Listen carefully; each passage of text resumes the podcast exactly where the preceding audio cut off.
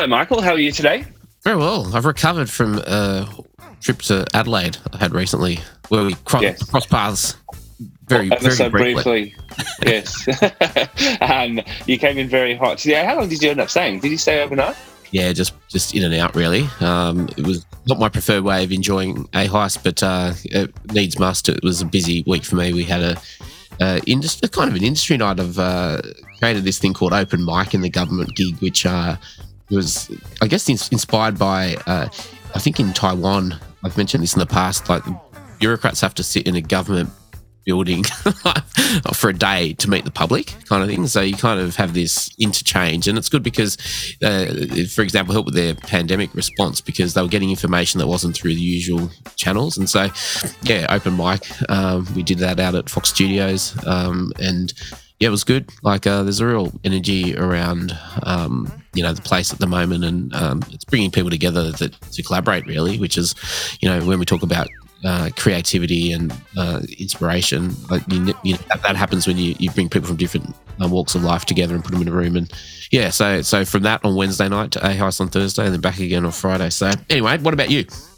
Well, I was disappointed I couldn't come, but um, as you know, first night of AHICE is usually quite a time. So uh, it was a long evening. Um, but yeah, mate, apart from that, just busy. Same as um, I feel like I give the same response every time. Um, very, very busy trying to keep up with, uh, you know, all the demand that is out there. But uh, life's pretty good. I did see the, the results of your handiwork because I had I had lunch with Will DeBow Repair on uh, Thursday briefly. he, he mentioned he'd been out with you, and um, and and I and I did recall.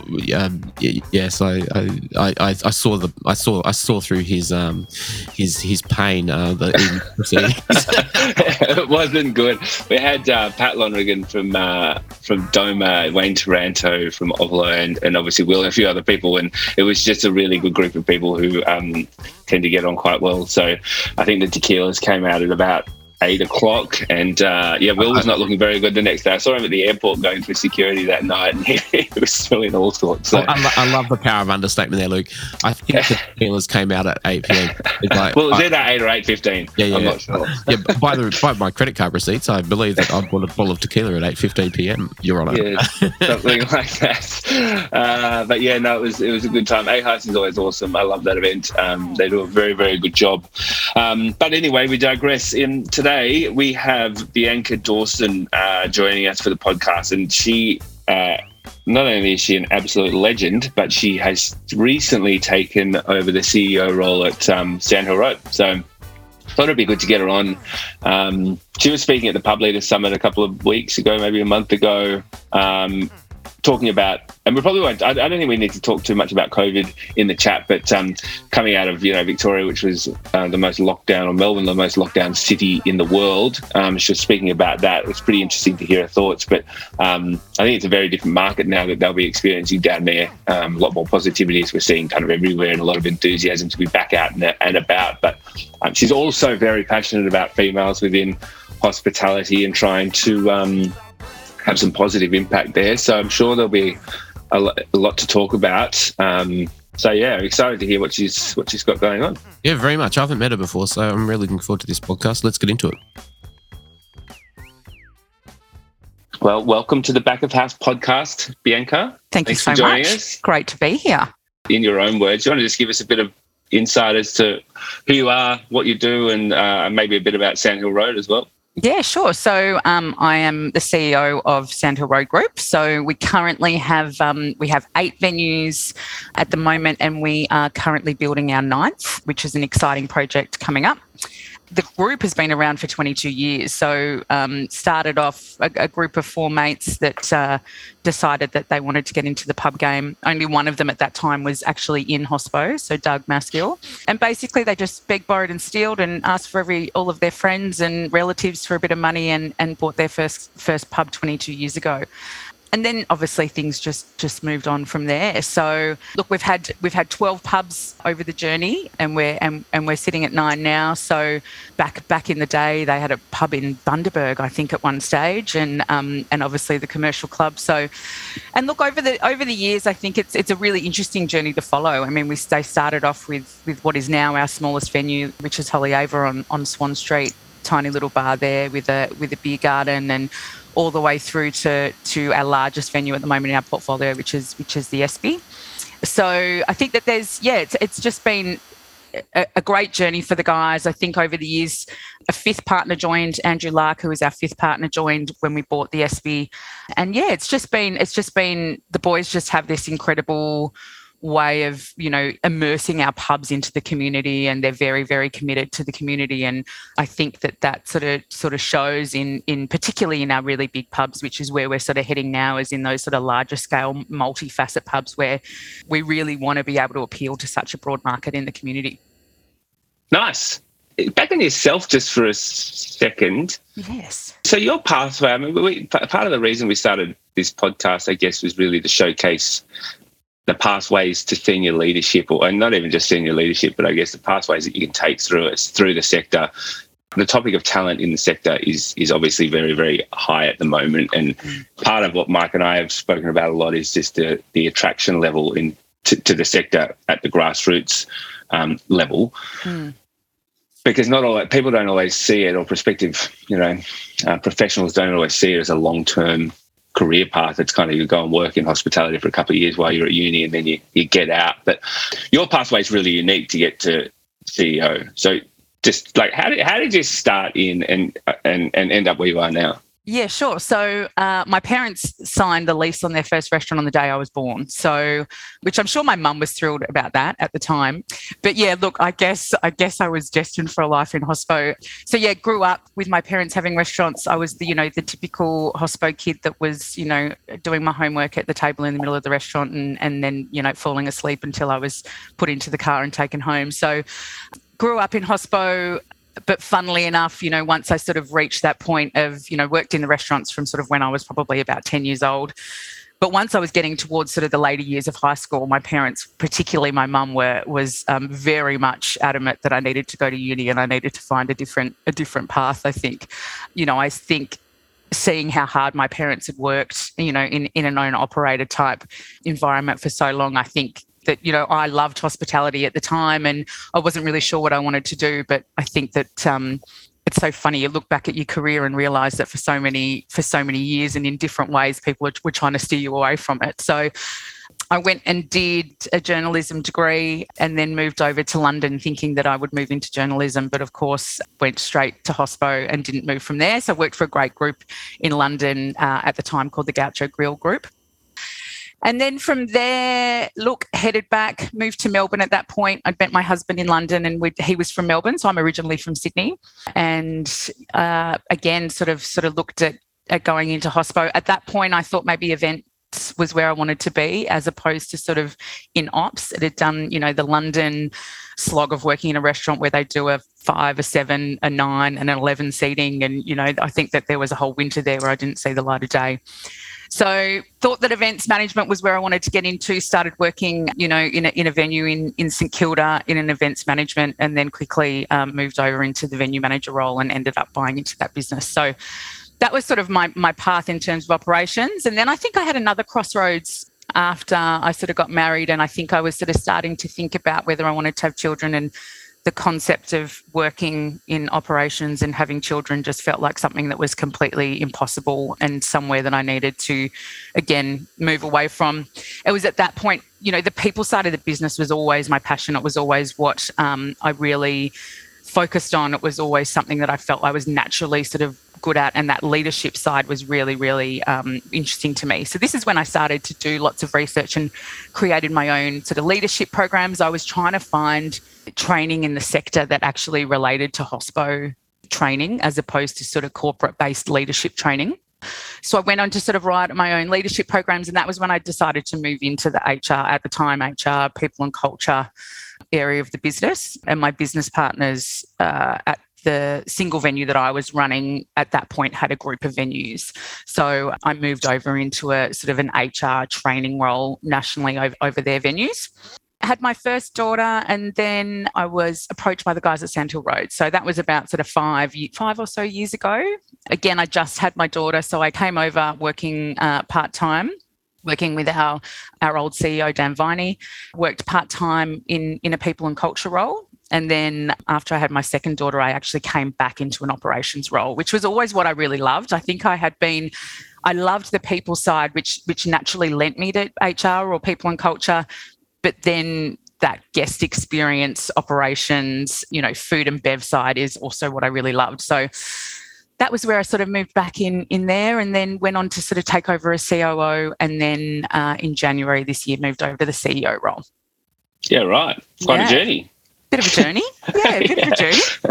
and there's so much to unpack there, but seeing as you brought it up, I thought just the, I guess, obviously being a female CEO, also just a CEO, but um, in terms of female CEOs in the sector, they're kind of hard to come by if you uh, really have a good look at it. And I think you mentioned it before in terms of juggling the the ability to be involved in ops while having children and, and it kind of feeling perhaps insurmountable or, or uh, you know untenable in in some ways. I, that's probably the, the, same case for a lot of females within the sector. I would suggest, and that's probably why we don't have many um, sort of more or more sorry female leaders. That's something that you're really passionate about right? And, and you're sort of trying to trying to change. Is that correct? Yeah, absolutely. Um, so I started a program at Sand Hill Road called Her Hospo, which is really sort of um, working on how we are uh, mentoring, how we are attracting female identifying employees to come and work for us, and how we're really sort of celebrating and, and supporting them through their hospo journey. It is something that I feel super passionate about. Apart from sort of someone of the likes of sort of Justine Baker, I think there are so few female CEOs in, in our industry and um, and you know and that wider sector of booze and you know it is really sort of rare and i think that it's something that we need to there needs to be a lot of advocacy around that. I mean what are we doing? And if we've done a lot of sort of study on our um, you know our gender stats and things so once you get to certain levels in terms of the management hierarchy we're seeing that you know that, that in terms of once you get to sort of above that sort of duty manager level is that our our numbers of, of female leaders is really dropping. And i think that that's where we sort of you know, for a lot of women, they're hitting a period in their life where they're thinking, is this sustainable? You know, how am I going to continue? I need to look for a different path. Is it events? Is it, you know, for me, is it events? Is it P&C? But I think that it's so important that we we start to, you know, the old days of writing a roster of Tuesday to Saturday doubles is gone. And we need to be more creative than that. And we need to be more supportive than that. So what are we going to do as an industry? I mean, it just it starts from the education piece, which is huge. You know, how are we getting to to young women and saying this is actually a really excellent option for you? We offer food technology, for example, is, is the closest probably thing in a high school environment that we can get. It's a science based degree, uh, a science based subject effectively. So for those that aren't potentially academic or those that, you know, that's not of interest to them, well, how else are we starting to sort of lean those people towards coming over to us. And I think that there's a huge amount of work to be done all the way from sort of high school and through tertiary in terms of how we're attracting people. And it's also about, I think, the perception of our of our industry as well. It's uh, we almost need a bit of a rebrand. I mean, I think that people feel like they watch an episode of you know Ramsay's Kitchen Nightmares and you know and it's it's so old school and that sort of mentality and I think that people still think that that's what the industry is so a lot of work to be done there. So, yeah, I am very, very passionate about, and I can't wait to sort of, you know, we're working really hard on her hospo and hoping that, you know, it won't just be a Sandhill Road initiative for long, but it will be, you know, a, a wider, a wider initiative in terms of the industry.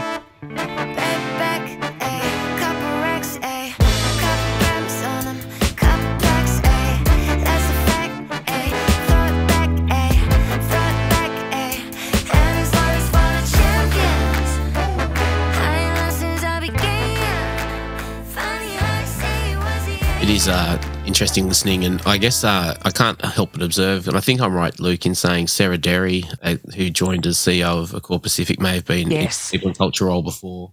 And as as we've been going through the pandemic, Bianca, Luke and I have been talking a lot about uh, everyone's looking for solutions uh, in challenging times, and there's, I think, a, a, through line potentially. And while we might be talking about the importance of um, culture uh, today, I think over the time in our discussions, it's been an escalating point.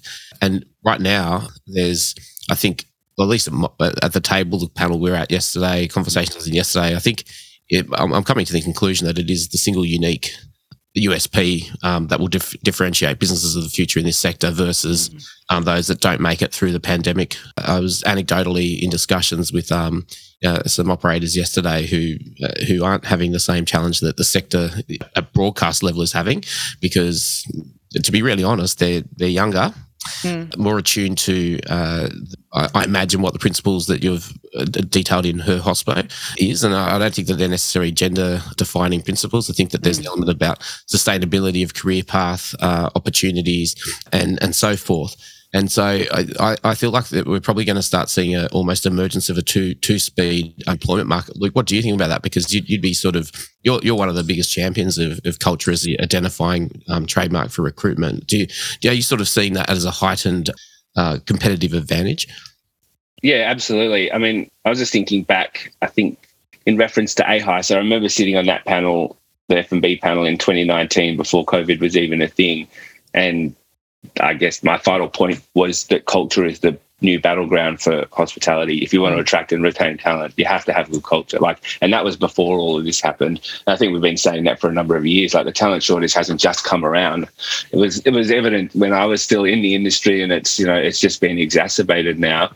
No one's having a good time of it at the moment, but I think those who have a strong culture are definitely having a far better time um, mm. than those who don't. Because I think as you mentioned, like even the, at the duty manager level, I mean that that kind of lower tier in front of house and back of house, not lower tier but lower um, mm-hmm. responsibility level, I guess, is where most businesses are struggling. And if you don't have a good culture at that level, candidates, staff members will walk in and they will walk out and they'll get another job in a place that they like better within 48 hours, you know, 100%. and they, they will be spoilt for choice. So. Mm and kitchens the same. I mean, it's you know this uh, that you are exactly as you say, they're being tapped on the shoulder daily. So if we're not sort of supporting and we're not really, and you know, I think there's a lot of what will come, what is coming out of it. I think a lot of people you know, what I've always loved about Sandhill Road is that our owners actually believe it. And I think that there's so many people in the industry that put steps in place because they think they have to.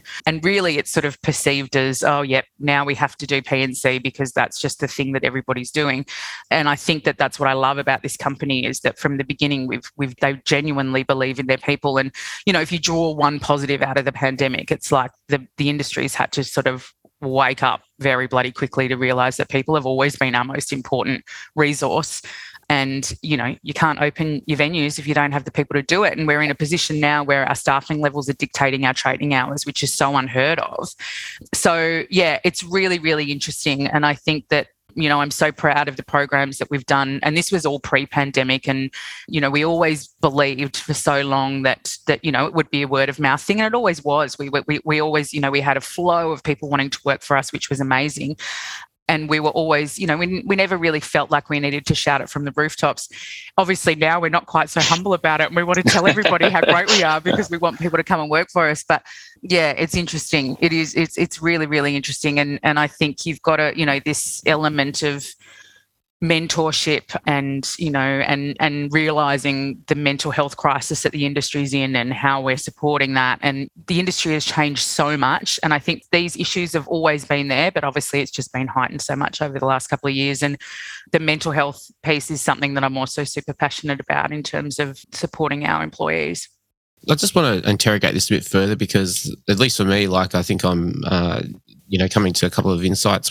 So, because I, I, guess, um, and we all know in leadership roles, I'm going through this as, as a as a, a startup within government. You, you, kind of can't just flick a switch and say you've got good culture. And and I think Justine in a panel, Luke, uh, we had at Hastings Connect.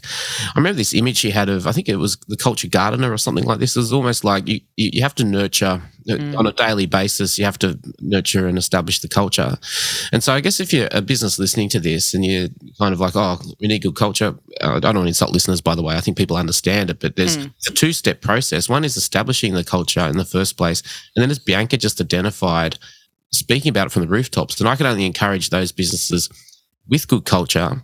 And so first, you have to take time to establish it, and that's that's a commitment, and that's gonna you can't just do that immediately. Second, if you have it, talk about it mm. um, at scale because the attractor to the industry to counter the uh, kitchen nightmares and uh, you know I guess perception.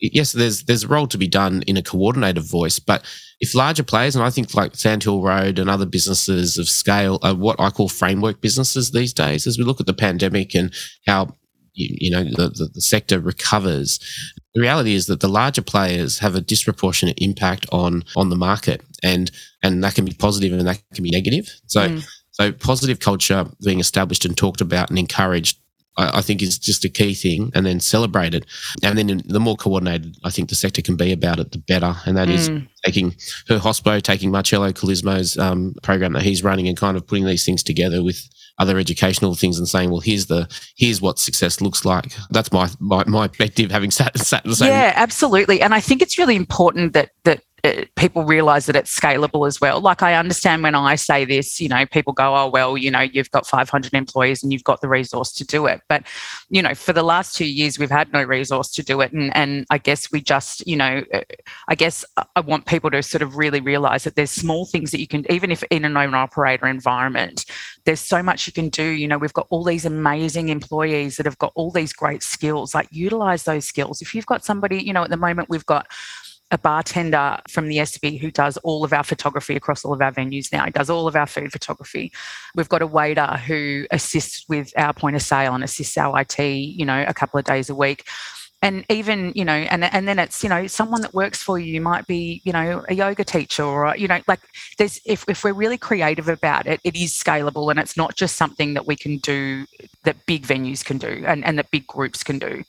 And it's really also realizing, you know, that when you really understand your people and you really understand what makes them tick. I mean, I was speaking at an event on on Monday night, an A plus event, and I was sort of saying that there are, you know, as a head chef, stock take might be your most loathed job of the week. But if you say to a junior, you know, to an apprentice, hey, have you ever done a stock take before? Do you want me to, why don't you come in on Monday and I'll show you how we do it? And, you know, that sort of level, it doesn't always need to be, you know, financially led. Reward doesn't always need to be financially led. You know, it really, I think it's just really about understanding your people and what makes them tick and what, you know, what is, what is relevant.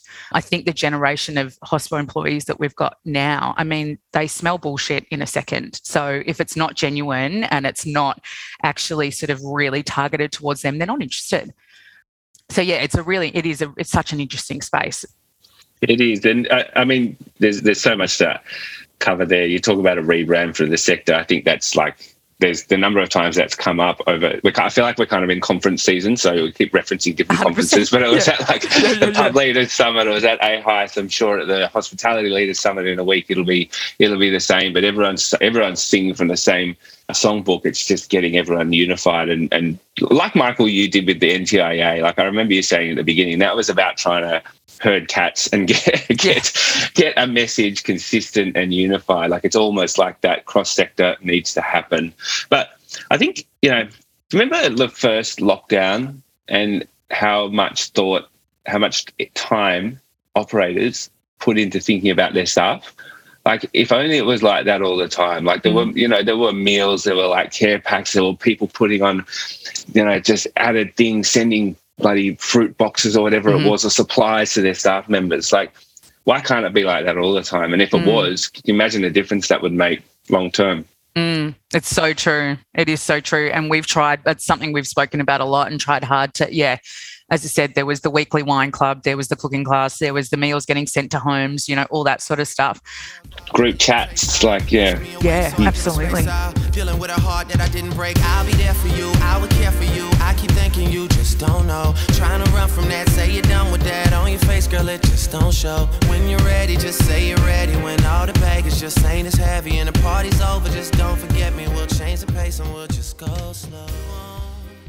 One of the things that comes up, and I'm just curious for your perspective, because based in New South Wales as I am, sometimes you can be in your own little echo chamber. I, I guess um, I'm, I'm approaching the I, think uh, advocates would will tell me that the um, one of the key drivers for uh, fixing the employment shortage is the return of international students. And I, as, as someone who's never op- operated a business, like I'd be curious to know, Bianca, from a Sandhill Road perspective, mm. h- how much, you know, historically you've drawn on international students specifically. And, mm. and, maybe the answer is you haven't, but that's which is fine. Or, and is that a, a key driver or is it a nice to have or is it, uh, you know, like what, what's your perspective? 100% a, key driver. I agree with what you're saying, and I think what I take from it, you know, people people seem to think that we're going to flick this switch with the international, and that that that the industry is going to be saved, and it's just not the case. I mean, and that's why this sort of i'm starting to really you know think about that sort of education piece and it's just got to start from there i mean we can't have an industry that's completely driven by you know by rel- the reliance on international uh, international workers yes our business needs it and always needed it and i love what what bringing international people in does for the business in terms of the right diversity and and we need it but it's absolutely not the answer to all of our problems. And it was the same as, you know, when we were so focused on restrictions and, well, we need the restrictions to be the restrictions to be lifted. It was like, hang on a sec, we don't have enough staff for restrictions to be lifted. So, and I still, you know, I'm still in a position, you know, we've got two of the biggest pubs in Melbourne and I still can't get them open on a Monday. So, you know, things aren't whilst we're doing all this work and you know i'm passionate about the work that we do you know we're struggling like everybody else and and I've I've consciously made the decision to keep it to keep the venues closed on a Monday until I feel like we're at a comfortable staffing level. I could open them now, but I'm not going to do it to the staff. I can't do it. And what longevity does that give me if I've got the guys working six doubles a week? You know, so to go back to your question, so key, but certainly not the answer to all of our problems. And there's another element to this. Is I found myself uh, in in the New South Wales context I guess, uh, and I'm of Indian background. Um, my parents migrated, and uh, and obviously India uh, and Australia just signed a free trade agreement. You know, there's uh, um, a huge population of workers in India, etc. So, and as someone that's sort of now positioned as partly an attractor for talent, mm. I, I, kind of feel I've you know your point about um, her hospo. I think you named as the program. I, mm. like the thing I, I kind of am thinking about is if you think about like an, an Indian family, for example, that is, um, you know, working quite hard to send their daughter or son to international market to get education, and and the uh, the perception around you know these are people who are sometimes doing postdoctorate you know postdoctoral studies all sorts of things and and then you think what their families are saying to them about working in hospitality right like we haven't saved up all this money for you to go to mm-hmm. another country and then et cetera, et cetera. And so I, I guess like the, the, perspective I have on it is going back to uh, how um, you build systems to explain and educate actually no this is a good opportunity for these reasons uh, is is relevant both to you know to any worker really mm. um, but to the extent that our brains need to categorize people on gender or on you know if, you know like location yes then I can accept that you might need different systems but essentially it's the same thing it's about explaining in a language that junior staff members or mm-hmm you know, if you want to use female, yes, um, but also international job market. What language do you need to explain? Uh, and it's not the same language. It's just not the same language as an Australian-born person, in my opinion, mm. needs to hear. It's mm. a story. Yeah, it's really interesting, and I think from yeah, from an international perspective, yeah how are we and uh, you know how are we fostering these people and how are we mentoring these people who you know for a lot of them there's there's the flip side there's those who come from a cultural background where they you know where their families wouldn't see the, the power in it. And then on the flip side there's those that are working here and working really hard and sending money home to support their families so it's it's a really interesting point and i think that it, i think it's it's a broader issue particularly here in terms of as we talk about the rebrand and and the perception of the industry and I think now's the time we've got a great opportunity now when we're employing people with no experience. So we've gone from always employing hospo people who at least had that, you know, they wanted to be in the industry. What we have now is we're employing people. And again, if we want to pull a positive out of COVID, we're employing people on value alignment, we're employing them on personality, if we can have a good chat about, you know, if if you know, and we're now we don't ask those questions anymore. We ask stuff like, you know, like if you could, if I could give you a plane ticket to anywhere in the world, where would you go? Tell me about it. Why would you go there? And all of a sudden we're like, you know what? So I feel like we now have this opportunity in terms of these kids that have literally just finished school. They've just started their uni degree. I mean, for so many of them, they're not really sure what they want to do. And what are they seeing when they come into our industry? Like, are they seeing the old school hospo, you know, work you to the bone, what happens during service stays during service type mentality? Or are we actually showing them, you know, an environment whereby we actually give a shit about you. And you know what? It doesn't matter if hospo is not your long term. You know, it doesn't matter if you're studying to be a dentist or whatever you're doing. But don't you just want to be the best that you can now at what you're doing? So let's let's teach you everything that you need to know about the food. Let's let's bring in every per, every expert expert that we can in booze and in everything. And it's just, I think it's and and also sort of really. Um, you know, we're very, very big on on sort of trying to promote work life balance and, and and mental health and you know all that sort of side. So you know if only we had the answers but it's just so far it's just such we've just got such a long way to go in terms of the perception. And you know like even nationally i mean i moved to melbourne and when i moved to melbourne i was like oh my god people here really actually value hospitality. This is really really cool. Like and for so many of us that live in melbourne particularly in hospo you know it's the same there's so many of our guys are from interstate and they all say the same thing. Well i came here because you know people actually value hospitality but still we still have so much so much further to go. It is the, the difference between sydney and melbourne in that respect is pretty significant. Not to say that people in new south wales don't value hospitality at all but they're just they're very different talent markets from our perspective. But i think um, that entry not to keep labouring the point pardon the pun but the disparity between the the businesses that do it well um, when a staff member comes into the industry for the first time and, and those that do it poorly, I think makes, you know, it's, it's huge and it makes mm. all the difference. I think the most, the, the role that the person plays when they're welcoming someone on their first day, I think is so critical. And 100%. that first sort of four week period, because that will really, I, I firmly believe that'll really define whether or not someone stays in the industry for, for five years or for five months. Like I think mm. the way that they're greeted. So businesses taking a really um, pragmatic approach to who that, that process and who's actually handling that for them, I think is is pretty critical. Even for uh, yeah, and the interview right from from the interview. And I mean, I've mm. always been, you know, it's part part of I've written a recruitment um, module in our leadership program, and it was all about that. It was like you know the second that someone walks into our business you're you are the walking advertisement. So yep. if you get someone in for an interview you've forgotten that the interview's on. There's a waiter running around going where's the manager? So and so's here for an interview. And then you sit down and go oh i've got five minutes. The phone's ringing. I've got to go. You know it's just what sort of start to the to us as a business what does that say about us? It says i don't actually have the time for you. That's what it says.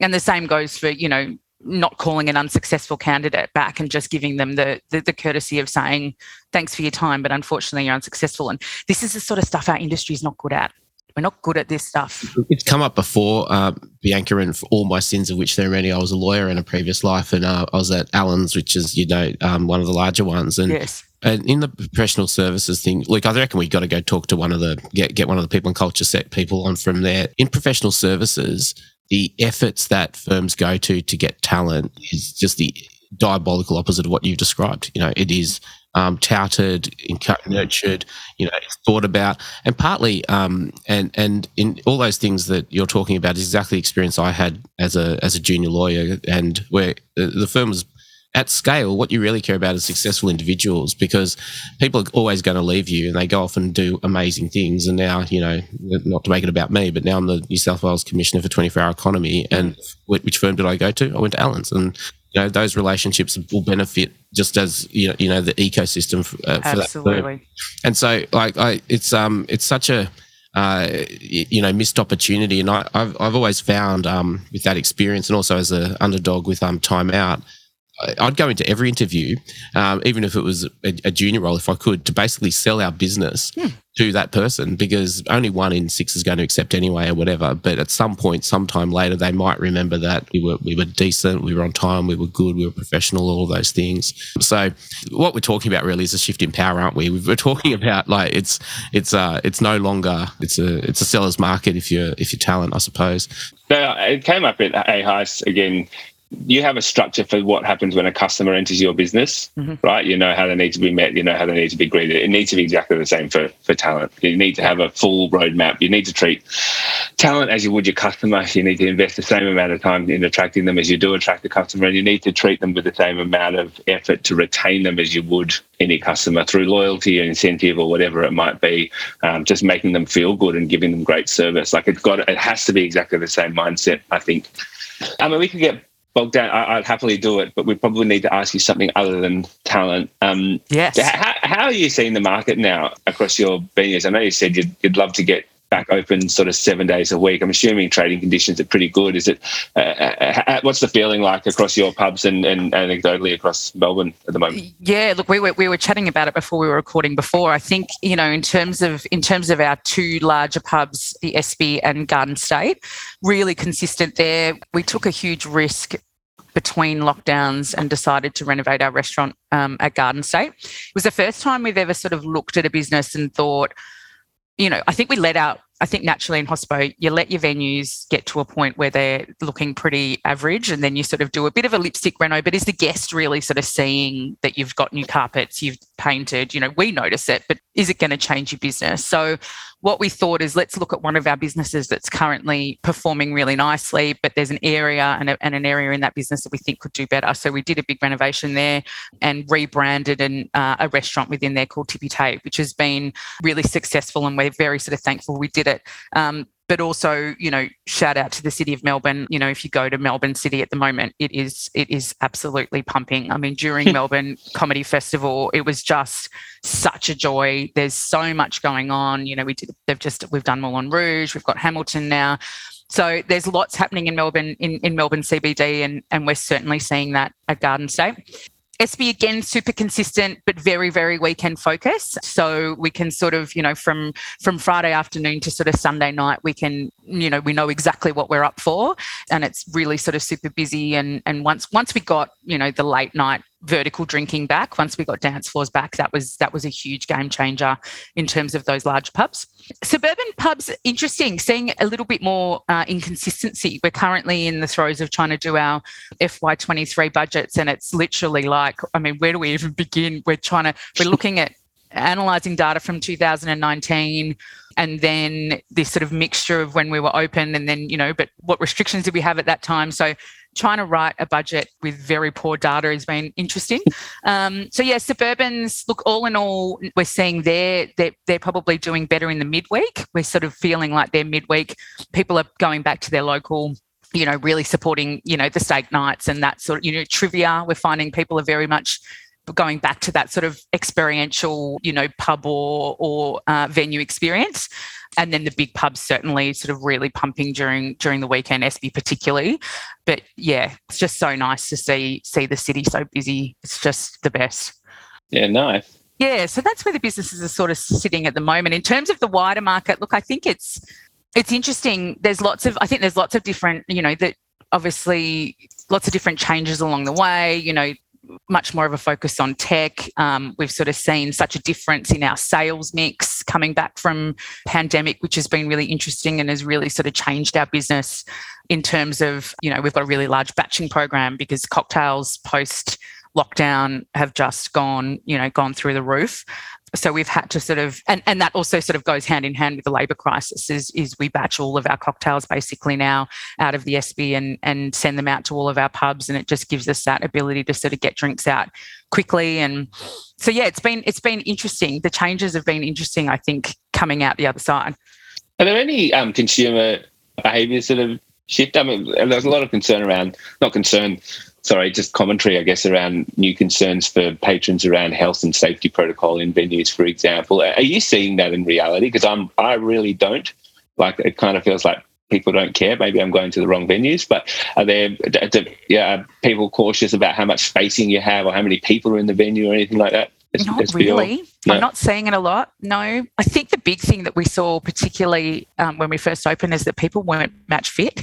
was sometimes we were a bit like, we were a bit like, well, hang on a second, uh, maybe we need to, uh, you know, make sure that security are right on it and, and and all that sort of stuff. I think that was probably one of the major things. But look, no, to be honest, very little. And it's interesting when you watch the venues and you know if you sit there and watch how many people are sanitizing their hands on entry and you know uh, the dance floors. The second that we could have dance floors back, they were heaving absolutely heaving and trying to stop there was that period where we were trying to stop people from dancing and we'd people would be carrying high top tables trying to move them and we're like you can't move them they've got to stay we can't have a dance floor i would not I, I certainly I haven't Melbourne. I observed love that. it. Just- just- oh, just move the move it. What's exactly this doesn't need to be um so look i'm not saying it yeah What about uh and and uh this used to be a long running joke on this podcast, Luke, when uh when when Seedlip and the joke's been on us, right? Like, it took us about two episodes to actually understand it was a non alcoholic spirit. But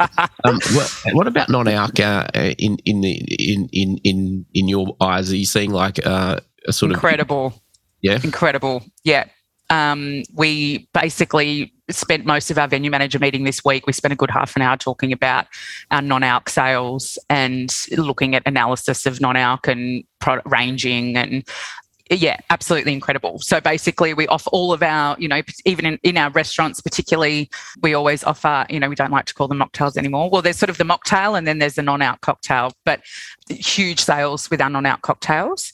And then we've just sort of ranging at a few of our pubs now, the Naked Life guys there, again, just really impressive products. And we're now sort of the marketing department are well into dry July plans at the moment in the non-alc space. So it's really interesting, really interesting. Yeah, I think it's a I was on a um a, a industry thing in in uh, Sydney, and and uh, I don't know who it was, but someone was like, "Oh, you know what you need to do? You you need to get rid of these lockouts." And I was like, "Oh, they've been gone for a couple of years, mate." Like, Oh, where have you been? but but um but the, the thing I was sort of saying to them is like, but talk, let's talk about your your um your, your non-alc selection and your um, food mix. Is it vegan, vegetarian, like all these sorts of things? It's I, I think that um we we've uh, through our office um looked at partnering around a, a alcohol-free, drug-free um festival essentially like Mhm. it's it's it's such an increased movement i was wondering whether it was a, a, a yeah, you know the clean sydney um, living model or it was more universal but I, I just think it's um yeah like the numbers don't lie do they No, they don't. And I think, you know, I, I, as I said, I was at an event on Monday night and I looked around at one point and there, there was like five or six people around me drinking heaps normal, you know, and that's at a hospital event, you know, we wouldn't have thought that that would be the case. So,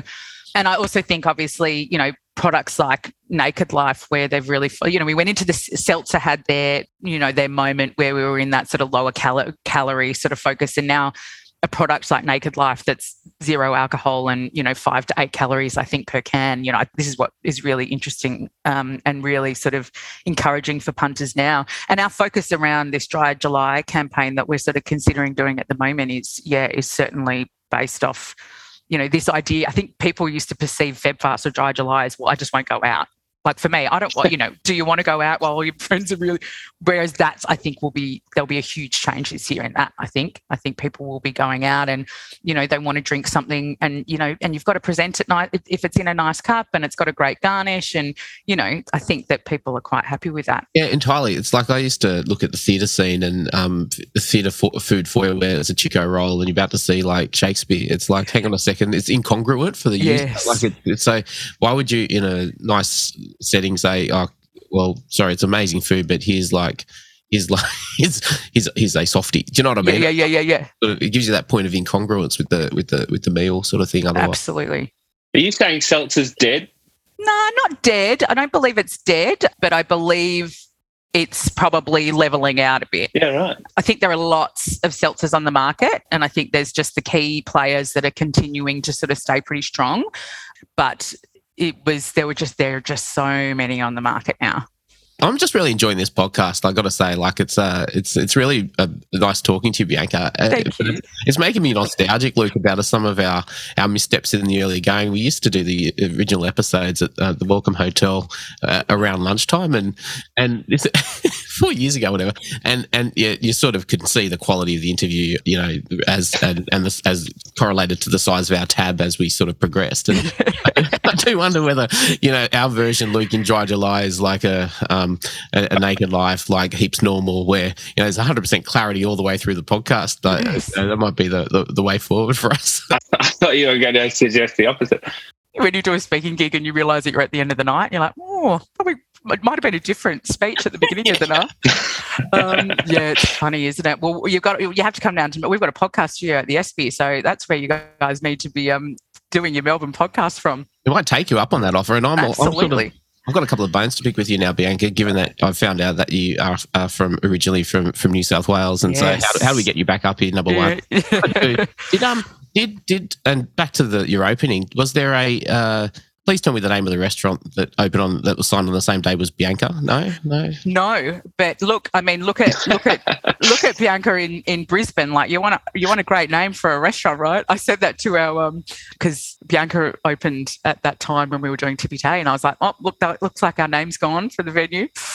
um, yeah, no, my pet back in the day. I, I mean, back in the day. I mean, I'm of course so young and youthful, but yeah, many many many moons ago, my parents had a restaurant in Artarmon called La Stazione across the road from the station. A bottle of red, a bottle of whites. It all depends upon your appetite. I'll meet you anytime you want in our Italian restaurant.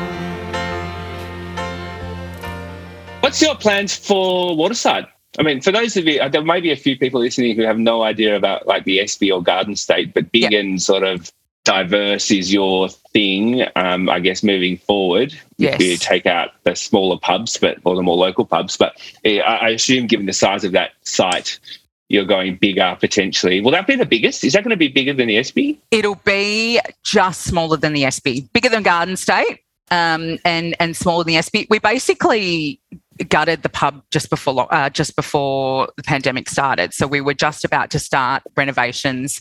Obviously, that came to a screaming halt, and then from there over, you know, two years of what I what I call you know director boredom. Um, Mullins, who's our real visionary, who really is he's the one who creates these incredible venues. He has come up with a concept I'm not sure that, well, we, we can't seem to see anywhere worldwide that um, is similar. It's pretty incredible. I would love to be able to say more, but I can't. But uh, look, we, we own the building. So for those who don't know, corner of King and Flinders Street, and we own the building. Obviously, there's a heritage overlay with the building, so keeping the facade, you know, really beautiful, uh, along with those sort of heritage guidelines, and then walking into what will be super incredible. So, as I said, we own the dirt, so we will be going down and up. So it will be, yeah, sort of five floors of, of pretty incredible uh, hospo land, I guess. Yeah, not something that I think we've seen much of before. Awesome. Yeah, which is really exciting. And in terms of where we want to head, yeah, again, for those who haven't been to a venue like the Espy, what we love to do, what we've done there, and what we're going to continue to do is build sort of these really, really large pubs that really have multifaceted and brands within brands. So a venue like the Espy has um, has 12 bars, and we've got really sort of we've obviously got the Gersh um, the Gershwin Room, which is our music space that we've really kept so true to its to its um, original form. Apart from a new sound system, it basically is as it was, you know, 20 years ago. And then we've got our Cantonese restaurant, Mya Tiger. We've got another restaurant in the back, Espy Kitchen. We've got the basement, which is another live music space. And we've got uh, the Ghost upstairs, which is our cocktail bar. So that will very much be our focus moving forward. Garden State, similar, you know, larger sort of scale beer garden pub with the restaurant, rose garden downstairs, and a couple of function spaces. So that's definitely what we, you know, we sort of go against the grain of, you know, know your target market. We want our target market to be, you know, and I say this to our staff until I'm they're, they're sick of me saying it, but you know, you treat the guest that's walking in from from the beach in in thongs and buying you know a six dollar pot the same as you treat you know a corporate client that's spending sixty thousand dollars on a function. We treat everybody exactly the same. And i love that you know, a venue like the Espy, not only can you do it all in one night, you could sit downstairs in the public bar, have a beer, you know, listen to some great music, sort of feel the music from the basement. You could then go and eat your Cantonese meal in Mya Tiger and finish up upstairs having a cocktail in, in, in the cocktail bar. So that's definitely our focus is being, you know, having this multifaceted venue whereby you can just have these amazing different experiences. And Waterside will certainly be the same. So that will be our that's our next big project. So we're right in the throes of that at the moment. I might be completely incorrect here in my perspective, but and this question. Did you learn much from going from Garden State to the Espy in terms of how to better delineate venues within venues? Because I, I, think like Mya Tiger as an entity still sits, you know, that's that's retained its its uh, its own identity. I think referencing maybe conversations I had with Dan, getting that same level of delineation was definitely an objective with Garden State but maybe it hasn't remained as much. Is that is that a fair assessment? Yeah, absolutely. I didn't. I don't think we went as strong on the branding there. So so Garden Grill, um, which was our restaurant originally, and we went in with with sort of a high end fine dining grill type uh, concept. I think because we didn't go sort of hard on a you know a, a, theme or a brand as such, it was just sort of the associated restaurant. It tended to end up then you know slowly it sort of started to creep in to become a bit more casual, and all of a sudden you know there's a veal schnitzel on the menu, and it sort of so it ended up sort of blending into the pub, which of course means that it's not destinational anymore. Like if there's no one in the restaurant and the pub's full, like who's who's walking out there and so yeah, we've 100% learned so much and it gave us the confidence to do Tippy Tay, to actually, you know, do, a, a, you know, a, a, different cuisine, to do the Italian cuisine there. And it gave us the confidence to do it. Um, and the restaurant is just performing so well for us. And I'm not sure if you've seen the space, it is highly, highly, you know, it's all focused on the aesthetics. It's like walking into a restaurant on the Amalfi Coast, and we really went big with it. And that was the difference between the normal kind of lipstick Reno, I guess. And we will do be doing that certainly uh, at Waterside. Is is going with the restaurant will be certainly its own brand and its own cuisine separate from from pub type food. Yeah, nice. And I've got one more question because I know you're tight on time, but before we jump into the finals, are there any other plans on the horizon for the business? Yeah, look, bottled cocktails are coming. So we're about to launch our bottle Negroni into off premise, which is a new world for us. God, I've learned I've learned a lot about off premise in the last sort of few months.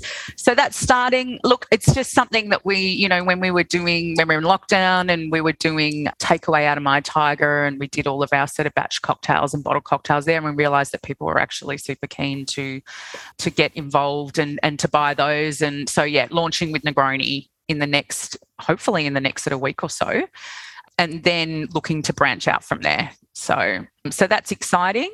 And then yeah as i said just focusing on on our our culture initiatives really focusing on our you know our, our food and bev mix and real analysis on feedback and these are sort of my big sort of focus points at the moment is are all of those sort of elements of the business in terms of like, just one question before the finals. I know that was probably the one before the finals, but here's another one. Um, like, I think that most, um, so this sector's full of born optimists. Let's just agree that. Secondly, so I feel like everyone's pretty optimistic about the future, um, and notwithstanding all these day to day challenges, you know, the sector will come back bigger and better and all that sort of stuff. But mm. in the next sort of the immediate future, the next six months or to twelve months, like, how, how do you feel about that, and and what will be the big, the big, um, you know, characteristics of, of trade?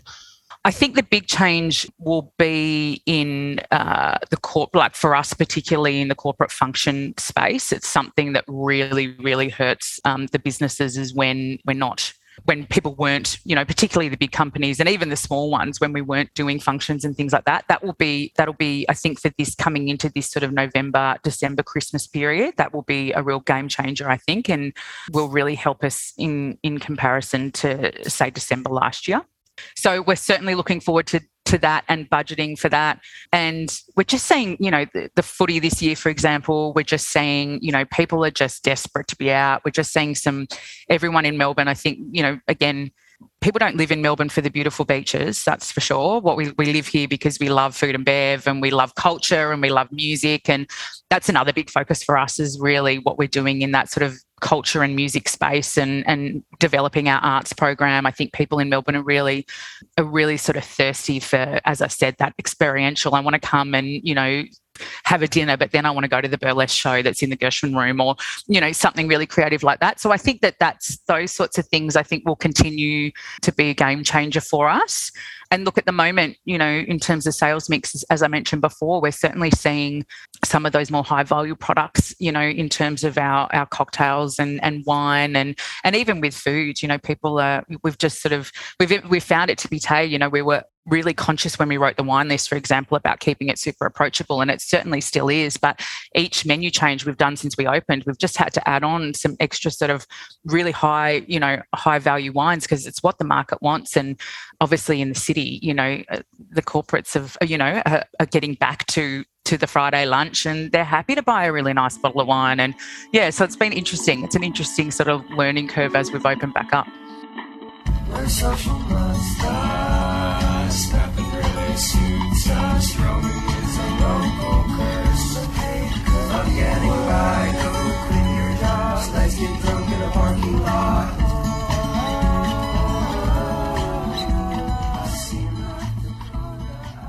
Awesome. All right, Meg, we've, we've really enjoyed this conversation and uh, we've got our pick five we're going to throw at you. I think uh, you, may, you may have had some time to prepare. Um, but uh, favorite book or that you've recently read or podcast you enjoy listening to? Yes. So I am I am currently reading and absolutely loving the Stanley Tucci book, which is called um, I think it's called Taste My My Life Through Food. It is it's such easy reading, but it's just this beautiful story of he, he, his life. And through the book, he basically incorporates all of his family recipes. So uh, you know, obviously of Italian descent, grew up in in New York, and it's just beautifully written, and it's just got these gorgeous, simple, you know, recipes that remind me of my parents' restaurant, you know, all the way through, and I've just loved it. It's just beautiful. Are you cooking alongside it? Is it no? But I feel like I'm definitely, you know, putting in the the, the little note saying, um, you know, when I get the time, I'm going to do it.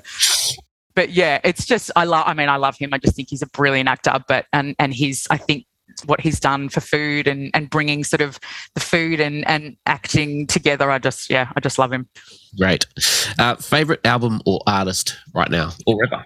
This is a hard one. I've got a six and a three year old, so you can imagine my music taste is probably the same as mine. limited, yeah.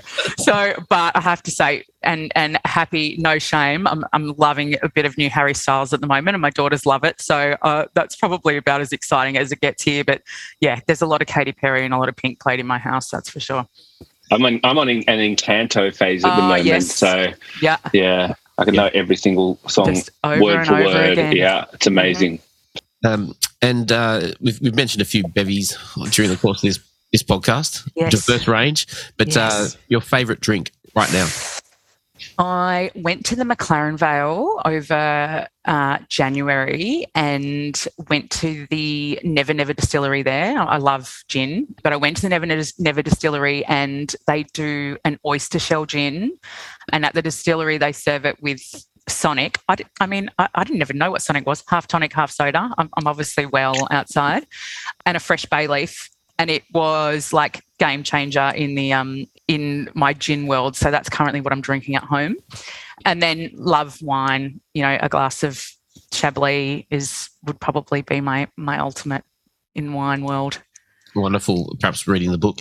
Uh, now, yeah. a, a favorite venue that isn't your own yeah, this is this one is a hard one. But I think if I, you know, like if just a beautiful date night or a night with my with my girlfriends, I love the European. I just think it's such a great restaurant. It, again, it's probably a bit of nostalgia for me with my parents, but I just think that they just do it so well. Um, amazing service, you know, beautiful food, super clean, just beautiful flavors. Love it. And then, lastly, um, who in the industry are you most inspired by? Yeah, this is an interesting one too. I, mess, I mentioned Justine Baker before, and I think that she's the one that would automatically come to mind for me in terms of I just in terms of what she's done for the industry, and and I've always sort of followed her her career really closely. And oh, who else? Oh, and look, uh, a very good friend, and I don't, you know, one of my closest friends in the world, but Kylie Moncur, who's a CMO at um, AVC. Just, I just feel like, you know, every time I'm with her, I feel like I learn something that I didn't already know, and she just has this incredible insight into the industry and where the industry is heading, and and not just from from a marketing perspective. I think in in all elements of of the industry, um, she's just she's just always the smartest person in the room. There's some really lovely people there, all of whom we know and love. Yeah. It's been a morning, alcohol free morning, I should add. I've had a Yes. coffee, nothing else at the bottom of it, but I uh, really enjoyed the chat with you today, Bianca. Thank so nice to see you guys and, and, and to have this chat. I'm really honoured to be on on um, on the podcast today. Thank you. Thanks, B. Thanks, guys.